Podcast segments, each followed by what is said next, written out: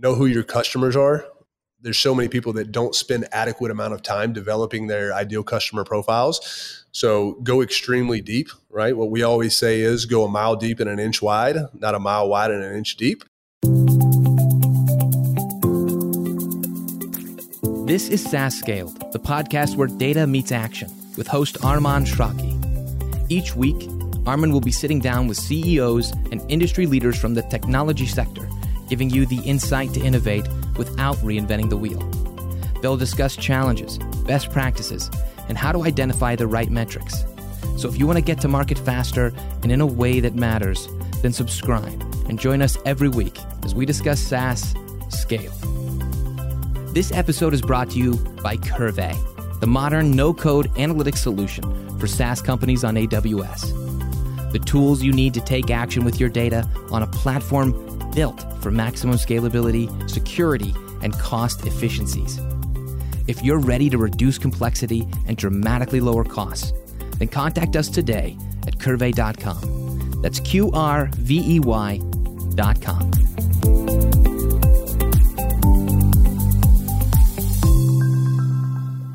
Hello, welcome to another episode of SaaS Scaled. I'm pleased to have Patrick Parker with us. He's CEO at SaaSpartners.io. Patrick, welcome to the show. Thanks for having me, Arman. Great to be here. Tell us a little bit about yourself and what you guys do. Sure. So at SaaS Partners, we have two primary functions. The first one is to help technical founders execute winning go to market strategies. And the second is to help non technical founders build award winning products what about yourself your background what you have done in the past how did you come up you know with the idea of this entity and you should help these non-technical founders and saas companies why did i get so crazy to start my own business is the question right so long story short i, I spent over a decade a very long decade as a big four consultant primarily as a as a software security architect and we just had a, a history of kind of over promising and under delivering. And it felt wrong. So at the end of these, you know, multi-million dollar projects, we're talking nine figure software implementations, primarily in the health tech space. We would get to the end of it and we'd go to deliver the actual product that we were building out and the customers just weren't satisfied. They weren't the products that we were building weren't meeting the needs. And the, the reason was there was a major gap within the communication process. So essentially what was happening is the users weren't being included the the ultimate end users weren't being included throughout the process. So they were kind of in the dark and long story short we go to turn over that product and it doesn't meet the needs the way that they actually work and operate in the environment. So i ended up leaving with uh, a couple of other architects who were good friends of mine that operated at a very high level. We founded saas partners and then started taking a, a human-centered approach to design and development which has you know, really helped give us a, a, springboard to success. So in the, the past five years, we've operated under what's called a studio model, where when our developers roll off of projects and they don't have another client project to go on, they start actually building out products that we design and develop and ultimately take to market. So in the past five years, I've launched five different SaaS companies. All five of those are now generating over a million dollars in revenue. Two of those have, are on the, the venture track. So we've raised capital for two of those seed rounds that are that are performing well, and just continuing to grow and build out and and help founders succeed.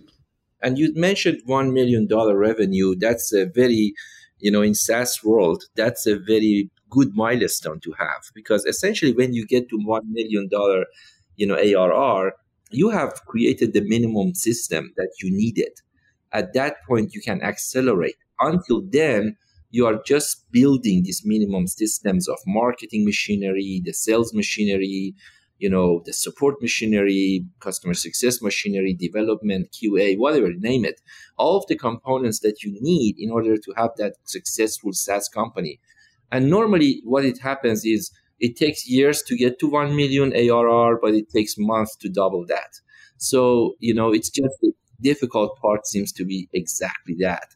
So, what would be the kind of you know topic that you would say you are very passionate about it? If you you know had uh, these SaaS companies in front of you and you wanted to talk about the topic that benefits them and is something that you are very kind of you know behind it and you have been engaged and you have a lot of experience expertise there what is that kind of topic that you would pick yeah so I, I excel in the the dirty work. I'm absolutely customer obsessed. So everything from user experience to customer success and onboarding, the areas that a lot of companies really struggle with retaining clients and with ensuring that they actually receive the unique value proposition that you sold them on in the first place, ensuring that they get those benefits of the product and become advocates for the actual product that they're using so that we can turn one user into 10, 10 into 100, 100 into 1,000, et cetera. So I do a, a lot of work in preventing companies from failing, uh, which starts out very early. There's a statistic out there that 91% of all startups fail. And I think that the majority of that could be prevented if they would just do the hard work first. And what I mean by that is the market research, spending time defining their ideal customer profiles, understanding where their audience hangs out, picking the right marketing channels, et cetera, so that they can go extremely deep in understanding who they are trying to serve and exactly what the pain points are of that audience uh, and how to best deliver that solution. So that's where I spend the majority of my time. And then on the backside of that, again, making sure my customers are happy, making sure that they want to be the biggest promoters of my business, right? Those are things that keep down my marketing cost while helping to multiply the number of customers that I have. You mentioned, you know, getting the hard work done up front and you know doing uh, those kind of marketing analysis first and understanding the needs and everything and all of those things what is the biggest factor you have seen that it really plays a big role? Is it the timing of the company? Is it the team and the initial founders? Is it the maybe the technology and the platform and the product they choose? Is it starting from a customer not just starting you know with no customer? What, what is the kind of that pattern that in your mind plays the biggest one, biggest role. That from, you know, when you see that, you see, okay, that big factor is there for me. So it increases the chance of success. Yeah, well, let, let me answer that question a different way and, and say the, these are kind of the three biggest areas where I see early stage founders failing. Uh, three biggest mistakes that I see them see them making, and, and the first one, and we already touched on it a little bit, is failing to research the market. Right, don't make assumptions about your market. Just because a founder has an issue that they're trying to overcome in their business doesn't mean that it's applicable to all businesses within their industry. I see so many founders build out entire products to solve a problem that they have. They then try to take that to market only to find out that the rest of the market operates differently. So that's that's one thing. The second thing, know who your customers are there's so many people that don't spend adequate amount of time developing their ideal customer profiles. So go extremely deep, right? What we always say is go a mile deep and an inch wide, not a mile wide and an inch deep. And then the third thing I think is is knowing who your competitors are. One of my favorite quotes is from Marc Andreessen, and he's said that software is literally eating the world right? And so the probability that there's another company already out there trying to tackle that same problem that you're trying to solve is extremely high right? There's over 25,000 SaaS products currently in existence. A thousand new ones get launched each and every year. So it's highly competitive, highly saturated. Uh, so you have to know who your competitors are and what's out there. And so I think a lot of, of failures could be prevented uh, just by actually validating that there's a need for the product that you're or, or service that you're trying to deliver. The second biggest mistake that I see is is failing to validate the business model, right? Can you have can you find a, a scalable channel where you can turn a dollar into three, three into 10, you know, and continue to scale that out as you grow? And then the last thing that, that I see is just the, we talked about it a little bit, which is, is customer obsession, failing to retain customers. You know, it's no secret that it costs more to acquire new clients than it does uh, to retain existing ones. So, you know, high churn is, is definitely a company killer's a huge mistake that I see people struggle with, especially in the early days. And it just goes back to how you onboard and how you address issues that arise in your business, how you support your customers, and ensure that they actually receive the benefits that you're you're uh, promoting. One thing I have seen as a pattern, as you said, you know, I think your data was you mentioned that there are um, 25,000 SaaS companies. You mentioned 30 over 25,000. Yep. 25,000 SaaS companies, and you mentioned that thousands are starting every year. So that pattern, maybe that's one of the things that uh, I have seen a pattern that some of, these, some of these SaaS companies they do a fantastic job in order to understand the market and create the product and spending a fair amount of time at the beginning, rightfully, to fine tune the idea and understanding everything and polishing and building. But at the end of the day, the product doesn't have a very high barrier to entry. And the barrier to entry for that product is so low that as soon as they figure it out and they come to market, somebody else who just look at that and understands that's the need and they have proven that the need is there, but the product is so simple to build, then that become essentially a problem because they have taken all of the time and money and budget to really get there and somebody else looking at it and just in a fraction of time can get there and they have created something that is simple it's too simple and it doesn't work because as a business because now the barrier to entry is is too low and and that's partially because there are so many SaaS companies, right? So you can really go teeny tiny with any kind of use use cases and just find that use case and build a solution for that very problem. So have you seen this pattern? How do you advise, you know, someone to really understand that before starting the company and putting all of that efforts and think through that and say, okay, what I'm going to build at the end, when I, you know, find it, it's not going to have the very, you know, the barrier to entry might be a problem for that marketing wise. Have you seen it? How do you overcome that? Yeah, I mean, at, at, its core, every product, every service has to solve a problem, right? If it doesn't solve a problem, then you have a problem, right? It won't get traction, it won't sell. Ultimately, you're going to fail.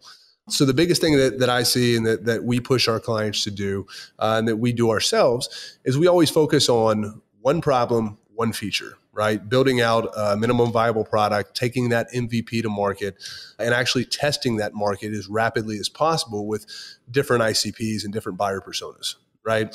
That's something that that helps us very quickly validate whether or not that SaaS company, that SaaS product has legs, and we can actually build it out and scale it. Uh, and then we look at uh, how we can continue to add value through additional features, through building out new tiers and new sets of features that are going to basically continue to help in the evolution of uh, the usage of that platform. And so when you talk about low barriers to entry, you know, software development is something as a whole that the price has come down significantly on in years thanks to globalization and outsourcing. And so it is very quick and very easy to build a product so you have to look for opportunities to differentiate, right? And there's always going to be a need to guard against new entrants. But again, if you are if you have foundational like strong foundational practices that you have already implemented in your business, then someone that comes late to the party unless they're have a new take or unless they are building something revolutionary or or you know adding to the convenience uh, of it, they're going to have problems competing with an already established player. So again, it's one of those things where if you you focus on building out the processes, you focus on really understanding your customers and and knowing how to continue to multiply those, you should have no problem in guarding against those new threats. Of course, the key factor here, since you are helping non-technical SaaS founders, you are they are relying on you on the technical part to build them the product they need. And the reusability probably plays a big role i guess right? So on, on your side if you can really i don't know if you have building blocks if you have some things that really helps you to really bring them to market faster because essentially that's your expertise you are working with several companies several saas companies you will know better that these patterns are kind of repeatable. So you can really build some reusable components maybe. Can you explain a little bit about that part that how important it is and what is the advantage on your side versus somebody a founder a company start from scratch and just start to you know build everything building blocks all by themselves you know, you kind of hit it on the head. There's there's benefits to both sides though, and I want to make that clear. Not just with our company and the speed to be able to to actually build and, and launch a product, but also for our clients as well, right? They're going to save on cost because we have already built out a lot of these. So we build things out in a modular way that essentially becomes plug and play, right? We have a base platform that we use here that we're able to reuse across clients because most SaaS companies have the same needs, right? In terms of customer management, in terms of, of billing and revenue cycle management, uh, in terms of onboarding, in terms of, of you know kind of the ancillary processes or feature set that they'll need so as a base that's a, a, great way to make it more cost effective especially when launching mvps and then continuing to build and scale out new features based on the requirements that we have for our clients so it is something that that is absolutely based on best practices. So we follow what's uh, the industry standards, industry leaders, who's done it really well, copying with with taste, right, as I call it, instead of copy and paste, understanding what works and why it works. That's the biggest thing. And then being able to promote that to our clients and give them sound advice in terms of how to, to successfully take that product to market.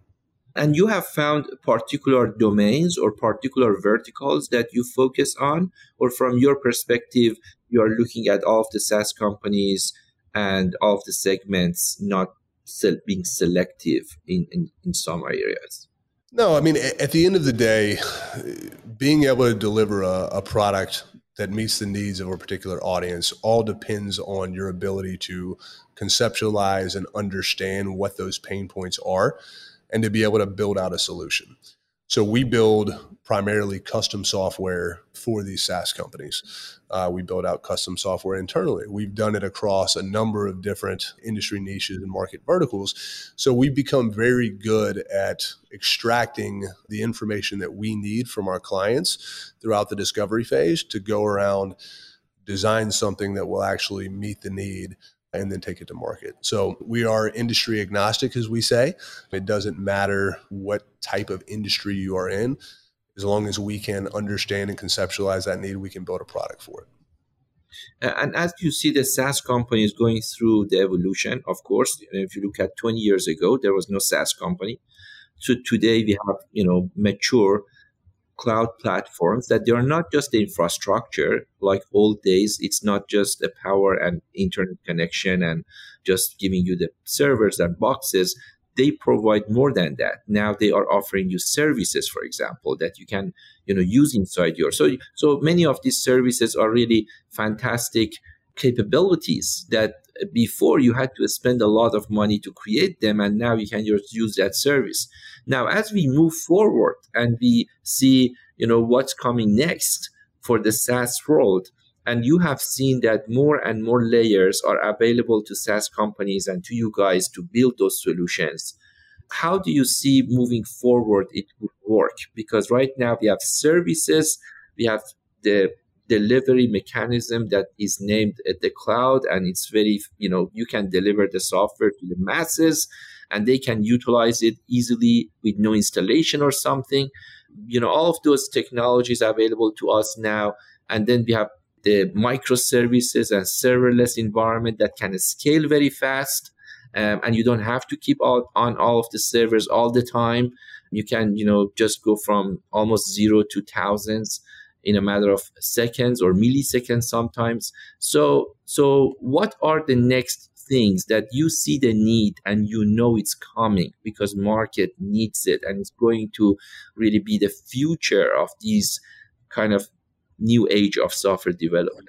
I think a couple of things that are undeniable is, is the role that uh, artificial intelligence and machine learning play currently in the environment the the innovation happening there in that sector is is happening at a pace that we've never seen before. Um, I think that's something that's extremely interesting. I think the the way that Web three and blockchain continue to develop and play out is going to be extremely interesting as well. Um, and eventually, hardware is going to catch up to the point where a real metaverse will actually come to fruition. Right? We're probably five, ten years away from that. They have the the lighter side on the VR already there, but moving into AR and, and mixed reality, I mean, I think that's something that is gonna gonna take off and really change the way that people interact uh, with technology more than anything. I want to back up to one other thing that you said a little bit earlier. uh, just about what is possible and kind of the evolution of, of SaaS. And I, I, think the biggest thing that I see now that I'm, I'm really excited about is just the ease and affordability of actually creating a business now, right? For entrepreneurs, it's a great time to be an entrepreneur. There are so many SaaS companies out there that are literally a business in a box that give people who otherwise may not have the means a platform that they can use to actually build and scale a business. We've done it uh, in health and fitness. We've done it in the equine industry and a couple of others. But it's something that's extremely uh, exciting to watch, just as people transition into you know remote work being the new normal, having more time back in their day, having the opportunity to build out side hustles that have the opportunity to eventually replace their their income and give people more meaning and purpose in life as they're able to deliver value for clients. So that's something else that I'm I'm really excited that I see in terms of the kind of great resignation if they've, as they've called it at sometimes and the great reset eventually that's something that i'm really excited to see is just the the availability of those types of products and the opportunity that exists now for for entrepreneurs and how do you see the role of, I would say, you can name it different. You can name it no code, low code revolution. You can name it building the builder. In a way, the way it works, you are really building something to give to others that they can build their own using your tool. So rather than giving them a form, giving them a workflow, giving them a chart, giving them a dashboard, or whatever component you can think of in any software application, you're actually giving them something that they can use that to build what they want or configure or, you know, with less effort. So that's something that you see more and more in the market. Then rather than people ask for that component, they are asking for the component builder in a way that a non-technical person can build the component so, of course, if a developer needs to build it, that's different. But we are talking about, you know, the reason we say no code or low code or tool, it's, it's just for non technical users to. I think you're right there. And I think that's something that kind of the evolution of, of low and no code goes kind of hand in hand with the advancement in artificial intelligence and machine learning, right? Where you talk about the skill sets that will become the most desirable going forward is not going to be software engineering, right? You'll need some level of that. But what's going to become even more important is design, right? Is going to be user experience and the ability to understand user behavior, capture that user behavior, and turn it into paying customers. So that's something that going forward, without the reliance on having to know how to actually sit down and write code, you're still going to have the same flexibility and the same opportunity. So it's essentially leveling the playing field and putting a more of an emphasis on you know almost the the marketing functions and the design functions. So it's interesting. The point that you're bringing up is if you go back to 20 years ago maybe development and coding was so more challenging and people were spending more time there. And as the development techniques and more services become available and more of these tool makers are becoming available then people are spending now more time on the design as they should be and the total experience and providing the best user interactivity and user experience that is still a very time consuming task and very much you know not super easy to do and and it requires you know of course a lot of experience to make done so that's a great point it does, and there's a steep learning curve too. That's that's the other thing, right? Same thing with with Web three and and blockchain. There's a steep learning curve. The user experience is the one of the biggest barriers to mass adoption, and so you you go through these different iterations where you have these major advancements in technology, whether that is in software or hardware, but it still takes you know ample amount of time after those are released for adoption to actually take place within the market. And so that's the period of time where the people who excel in those areas are going to do very well. And anyone that doesn't excel in the actual design and user experience is going to fall behind and eventually cease to exist. So you mentioned the next generation in a way, Web3 and other, you know, mm, even the way we store data, we share data with full transparency, distributed data storage. If you look at Web 1 to Web 2, maybe you know, it was very clear distinction because you added a lot of more content developers and essentially from web 1 that you had to just write html to web 2 that you could really go there in these platforms and create a lot of content yourself. So you democratize. So in, in fact, during that process, you know, the we democratized the content development and adding more content to web and everything. And data ownership. And and data yeah absolutely. And how would you define or how do you would you explain it to a non-technical person the movement from web 2 to web 3 I like to use the example of Google Docs, right? Most people are familiar with Google Docs or with uh, Microsoft Word that's in the cloud, right? Where you can now have a collaborative document where people can go in, they can read, write, they can edit, right? I, I liken that to Web 2. And Web 3 would be the same thing where people can read, write, and edit. But now they also have the ability to create their own new platforms, which is a copy of, of Google Docs, for example, that they can actually monetize, retain ownership of their own data, and provision access in a trustless manner that they're able to scale out and provide access to, to anyone that is interested in consuming that data, accessing that data, or consuming that content. It's a great way to look at it. So, as you said, very static HTML versus a you know Google Doc that you have you know edit editing and you can create, but then and, after that you need to monetize it and then web3 is going to provide you the best way to that. That's a very good point. Interesting. The other interesting thing there is i think that there's so many business models that don't exist yet that will be born as a result of web3 just because of the flexibility that you have with data ownership. Uh, and i think the people or the, the companies that, that figure that out are going to do very very well so it's a great news for entrepreneurship too. So the way I see it is now you're not just developing content, you're actually creating, you know, maybe even some micro businesses you can, you know, even create around that content that you just created because now the delivery and the ownership and monetizing everything is going to become available at a totally different stage compared to where it was before when you look at, for example, you know, Web 2 versus Web 1, it didn't happen overnight. So it took some time and we moved gradually from Web 1 to Web 2. At in between, and where we were somewhere in between, some people were not sure if it is really going to be just a hype, it's, it's not going to be real, or it's going to be real. So Web 2, and then it, after a while, then there was no doubt. Everyone knew that is going to be real. So if you go back timeline wise, I can say that probably 2007, 8, 9, still people were thinking if it's going to be real or not, Web 2. And then 2010, 11, 12, everyone knew that it's, it's, it's real. Now they can see it. There's no way goes away. I'll tell you a funny story real quick. So one of the uh, first ventures that I launched right out of college was a web development company. We were building out websites primarily for local businesses, restaurants, uh, concert venues, and then local bars and, and, clubs, right? And I was doing this in Nashville, Tennessee, where I'm, I'm originally from. This was in 2006.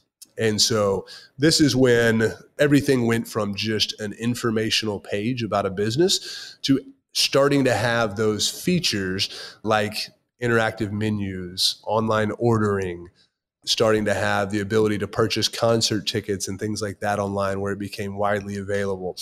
And so I was going into these businesses and I was telling them about this thing that was coming, right? About all these new things that they'd be able to do.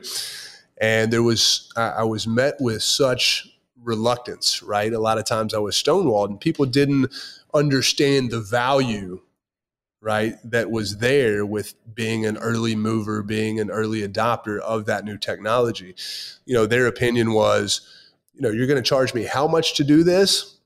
My customers don't find me online right? My customers know me from the yellow pages or know me from friends or word of mouth or whatever it may be or seeing my advertisement out on a billboard you know whatever that is. So ultimately that company failed. I learned the the need to be able to effectively communicate and to, to be a better storyteller. That's something I learned from that experience.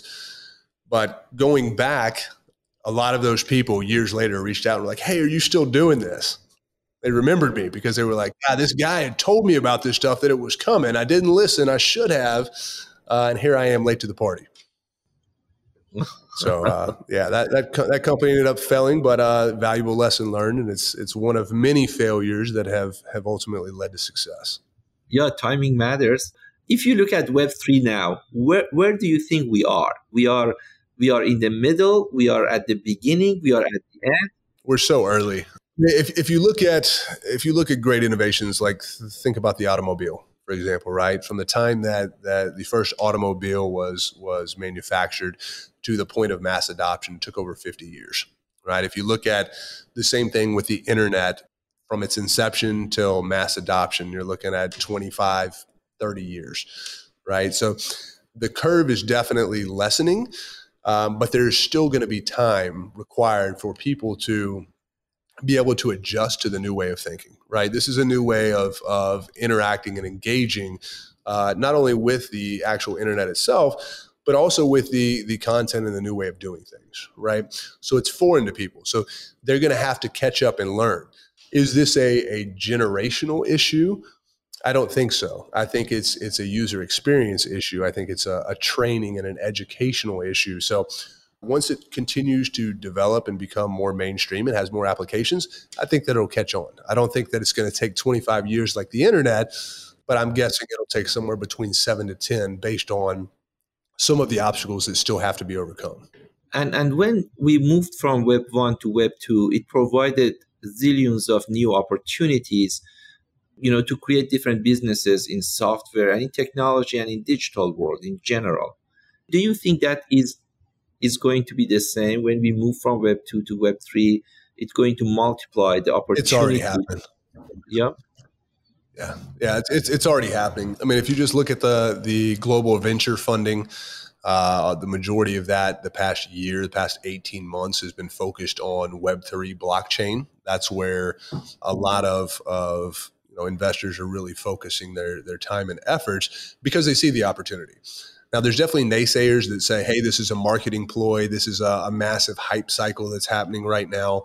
But if you look at the innovation that's actually taking place in decentralized finance with non fungible tokens, NFTs, cryptocurrency it's, itself, even though it's it's in a you know crypto crash right now almost, that's gonna gonna rebound. And I think when you look at who the real players are, who the people are, the, the companies that are really adding value, I liken this to, to a, a big shakeout, right? Just like you had with the dot com bubble, where the companies that survived are now some of the biggest companies in the world. Same thing is going to happen with cryptocurrencies and, and blockchain technology. So you're going to have, uh, I'll call it the great shakening, and hope, hopefully that catches on somewhere. But um, you know, all the other companies that, that can't keep up or that you know don't provide the the amount of value or the flexibility in use cases, they're going to cease to exist. Yeah, no, makes sense. Makes sense. Uh, history rhymes, right? So this is really see the same patterns. And as you said, I mean, in dot com era, you're right. The ideas were solid, but technology was not there yet. Maybe users were not ready to adopt the new technology yet. But we saw all of those ideas at one point came to fruition, maybe five years later, maybe 10 years later. But we could see that essentially, you know, and, and some of those, as you said, they survived and they were behind the idea. They didn't, you know, hold the business and they could make a great business out of it. Uh, makes perfect sense. I'm going to ask you at the end to maybe uh, suggest a book or a publication that has helped you and maybe that can help you know our audience as well if you could uh, recommend please. So so many to choose from. I'd say uh, peter thiel's zero to one is uh, is one of my favorites. Big fan of that one. And just in personal development how to win friends and influence people. That's another great one um, that everybody should read. You know there's there's so many. I'm an i'm an avid reader there's no telling how many books I read a year, how many articles, how many everything else. I just just love to be a student of life and continue learning and just understanding different people's perspectives, right? Understanding the the, the experiences that they've had, uh, what they've learned from it, and then sometimes and and hopefully how I can avoid some of the same mistakes that they made. That's fantastic. Thank you very much, Patrick, to be with us. It was a great discussion. I appreciate it. Yeah, absolutely. Thanks for having me on, Arman. Thank you for listening to SaaS Scaled with Arman Eshraghi. For show notes and any resources mentioned in today's episode, go to saasscaled.com. If you're enjoying our show, give us a five star review, and share on LinkedIn. And be sure to subscribe for any updates on future episodes. Thanks for listening. This episode is brought to you by Qrvey, the modern no code analytics solution for SaaS companies on AWS. The tools you need to take action with your data on a platform built for maximum scalability, security, and cost efficiencies. If you're ready to reduce complexity and dramatically lower costs, then contact us today at qrvey.com. That's Q R V E Y.com.